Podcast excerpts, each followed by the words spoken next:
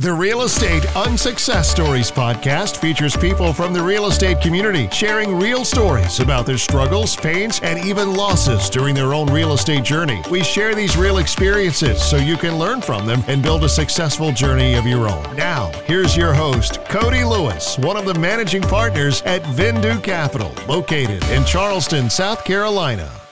Hey everyone, and welcome back to the show. I am so excited to have y'all back with us. But let me tell you, I'm even more excited for our guest today. This may be the longest title introduction I have, but he is an author, CEO, investor, motivator, mentor, and a passive investor expert, Mr. Vinney Smile Chopra. Vinny, how are you, sir? I'm doing great. Thank you, Cody. Good to be with you. And hopefully, I can bring some value to your audience. Yeah. Well, listen, I know you can because I've, I've been doing a lot of research on you. I've listened to a lot of your stuff already. So I know you'll be able to. And I'm looking forward to it. I know our audience is as well. Just in case, I don't imagine there are many, but just in case there are some listening that are hearing your name and voice for the first time, give us your origin story, where you're from, how you got into real estate, and where you find yourself in real estate these days. Sure, Cody. I'm from India originally. I grew up there. I'm a mechanical engineer. I came to this country with seven dollars. Some of you might know, and to George Washington University, your way in Washington D.C. And actually, I sold books, encyclopedias, and Bible books door to door in your close to you, actually in Aiken, South Carolina, Augusta, Georgia, all that area there, and also Pulaski, Virginia, and Atlanta. Actually, three summers I sold. That kind of converted me from an engineer to a salesperson, sales consultant, promotional consultant. We started investing in real estate, single family homes about 40 years back, let's say, give or take, long time. But about 16, 17 years back, I caught the bug of multifamily. So it's been a while. And then I got trained by David Lindahl, who is another great operator back then. He was, you know, teaching and coaching and all, and really good friend. So that's where I cut my teeth. And we started buying duplex. That's how I started. And then 14 units for 180,000, then 56 units, 64, 72 units, then 300 units now you know, worth almost 35, 35, 52 million, things like that. So it's progression. right. Yeah. That sounds like an exponential progression, though. I, I love it. Going from selling door to door, which probably is one of the toughest jobs in America, I would imagine, having to go door to door and do that. That if you want to cut your teeth in sales and really figure out what's going to work and how to position things, that's how you do it. Cody, the, I mean, you know, college students excited, this, that, in shorts in the summer months only. And we were working 80 hours a week. What? Not 40, but 80 hours, six days a week.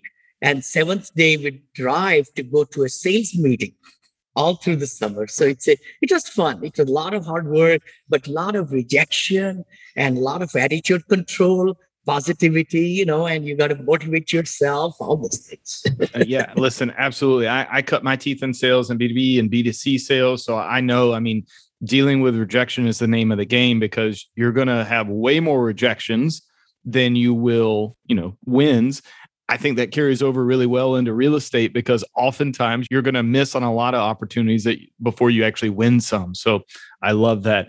Vinny, I know we could we could talk a lot about your success. I would love to, but we came and brought you on to do a little bit something different for our audience and talk about maybe a pain or struggle that you've had in your career so we can educate our audience on maybe how to avoid that or if they're in that similar situation get out of it.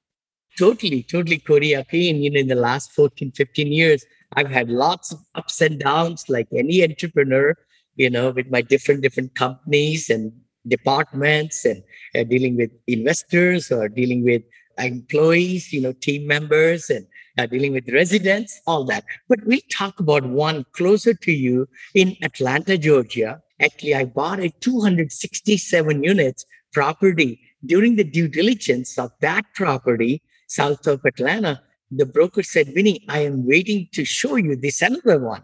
I said, wow, you know, he wanted to make sure I buy one first, right? So during due diligence, he takes me to this one, 191 units, and I loved the property. Oh my gosh, all brick homes, townhouses. Nobody lives upstairs. And 26 acres of land, I think, a brand new elementary school, all that, all that. I paid 12 million 100 for it. And now after that, we managed ourselves. You know, we were vertically integrated company. We're kind okay. of downsizing now in our management side. At the peak, we had 135 full-time people. Here's somebody who just started with 14 units. We just kept on buying up to 4,700 units, I guess, and then vertically managing. But in this deal, what happened was we were managing ourselves, but then my first property of 200 some units needed more help.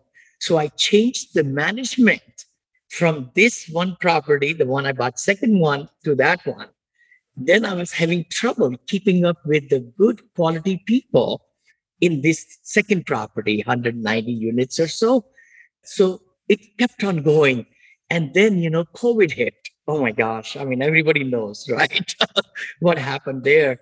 And then we found out that lo and behold, our office was not even open.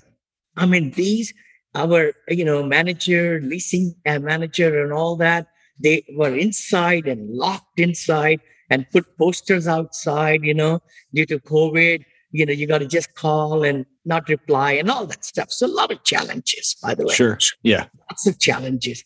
Then it just so happened one of the contractor I sent there, he sent me the picture of the door. He says, Vinny, do you know that there are a lot of posters outside the door? See, we're in California, right? Near San Francisco. During COVID, I couldn't travel. I couldn't see the property, you know, millions of dollars of asset going downhill. You know, they were giving us lies and this, our own employees were giving us lies. And then outside it said for cable, call this number. So they were selling, the leasing agent was selling cable service what? To the residents, you know, we never say tenants, we always say residents and pocketing the money. And oh, then wow. we find out when we hired a management company, we said, oh my gosh, our own employees are ripping us off. So why not we get to a different company, you know, third party there? And I got some referrals and all that. So we got them in, right? They were amazing in the starting. Let me say that. But then that also fell apart. so challenge after challenge after challenge. But then, you know, we found out the leasing agent was living in the apartment and just saying it's vacant. so a lot of i'm sure audience can relate to that you know these kind of challenges are very very prominent in you know managing these kind of issues so anyway now even the whole hardship chain we talk about then we are ready, preparing to sell. It's been like three years or so. Usually we keep it for five, but we said, you know, we sold the first one, by the way, also made good money, bought for 10 million, sold for 15.4 million, made some money for the investors and us and all. Then this one also at the end, I'll tell you what I sold it for. But the thing is, it just had lots of reoccurring, you know, challenges and problems and leaks and good property, 1984 built or something, or 87 built, but just the things were not well taken care of, right? So now I get into a contract to sell. now the buyer is giving me trouble. so so this whole thing started with trouble like for about a year during covid and then it went on dragging along through for about almost 13 months to be truthful. And this buyer was just a pain in the, you know what? he wanted adjustments, he wanted repair credit. I mean, I've never had a buyer, so I don't want to say their name, but who were that nasty, nasty, nasty, nasty. Anyway, but the long story short, make it all happen. You know, I bought for 12.1, sold for 18.5 million or so. well, that's a happy ending, right? Of all the troubles you went through, that's all a happy ending. I don't really take it too personally. I mean, that's how you get to used to that because there are ups and downs in life, right? There are lawsuits, there are this, there are things, but you got to take it on the chin. And you can say, you know what, the worst thing can happen, but insure yourself very, very, very strongly As a matter of fact, the first property I bought, I had a challenge too. We had a fire in one of the buildings three months after I bought it. Three months after, you know, somebody kept that uh, barbecue thing. It tipped over and went to work or something. That nobody died, fortunately. But my insurance company was so strong, they built the whole building. It took us two years. Holy cow! But the key thing was we had the best insurance, you know. So it's really, really good to mitigate risk always, but always face the challenge head on, head on. That's the only way to live, literally, in life. Because if you just try to put it under the rug or things like that, so that's why we say in our teams, like I said, we had very big organization that cut the poison out right away. You know, when you find out somebody's mistreating you, residents, or they are lying to you, or they are what's the word, skimming you money like that, right? You know, yeah. Yeah, you got to get that. You got to get that problem out of the way. You got to meet it head on, like you said. Yeah. But you have to deal with it right away. Otherwise, it will only compound and get worse, I would imagine. And I'm sure you've probably seen others in the organization have those types of challenges. Totally, totally. And I've come across, you know, my other friends who are business people, they're in real estate, you know, a lot of people down in our whole circle, like peer group, right? You know, we talk about. So lots of challenges are there. But the biggest thing is, you know, you've got to just make sure you're mitigating the risk, make sure the insurance, director's insurance and all. What's the other one? Umbrella insurance, $10 million. I always kept on all our 37 acquisitions, 35 acquisitions. We have done close to 600 million now. And now I'm into senior assisted living, by the way. You know, I don't know if you knew that, but that's where we are building them up, but we are dealing with operation side too. So we want to have the whole thing because we are working with the retired, you know, community of residents. Yeah. Yeah. Well, and I love the idea of mitigating risk when you're talking about that. You have to set those things up. And I know hopefully nobody in our audience does this, but I, I have heard in the community that some people, you know, they don't mitigate those risks. They don't get the right insurance coverage. They don't do the right due diligence. And when doing so, it ends up costing them more money than they would have saved or paid up front for those types of things. That if it goes awry, which in most cases things happen, like you said, you're not prepared for that. So very true. You know, and also I've come to know in the last 14 years as a CEO of several operations and all that it's good to negotiate, be a great negotiator it's amazing how many millions of dollars I've saved by just saying the wording, it's not in the budget or it's above the budget, you know, talking to the contractors. Hey, you know, I want to do the parking lot, but you know, it's not in the budget. What's the best you could do? When they give you the very best, of course, they will accept the contract if they're making profit. Let's call spade a spade.